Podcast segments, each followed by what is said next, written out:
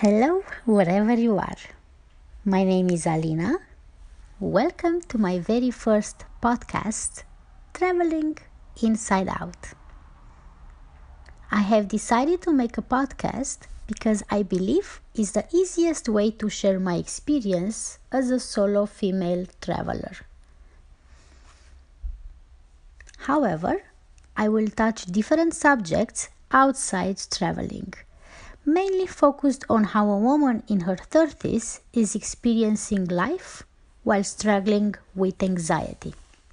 And I will keep it real.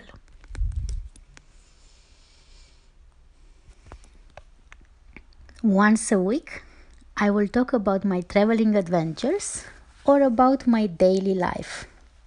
Tune in next week when in the first episode I will talk about how it feels to finish 8 months trip around South America, how to adjust to a steady life and about the cultural shock of being back home.